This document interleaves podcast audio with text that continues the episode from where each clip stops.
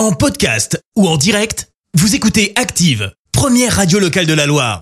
Et voici tout de suite l'info du jour qui fait du bien. Et ce matin, on parle de l'initiative solidaire de supporters d'un club de foot espagnol. Et oui, ça s'est passé dimanche lors du match de championnat entre le Betis Séville et la Real Sociedad. À la mi-temps, une pluie de peluches est descendue des tribunes pour permettre aux bénévoles du club de faire une grande collecte.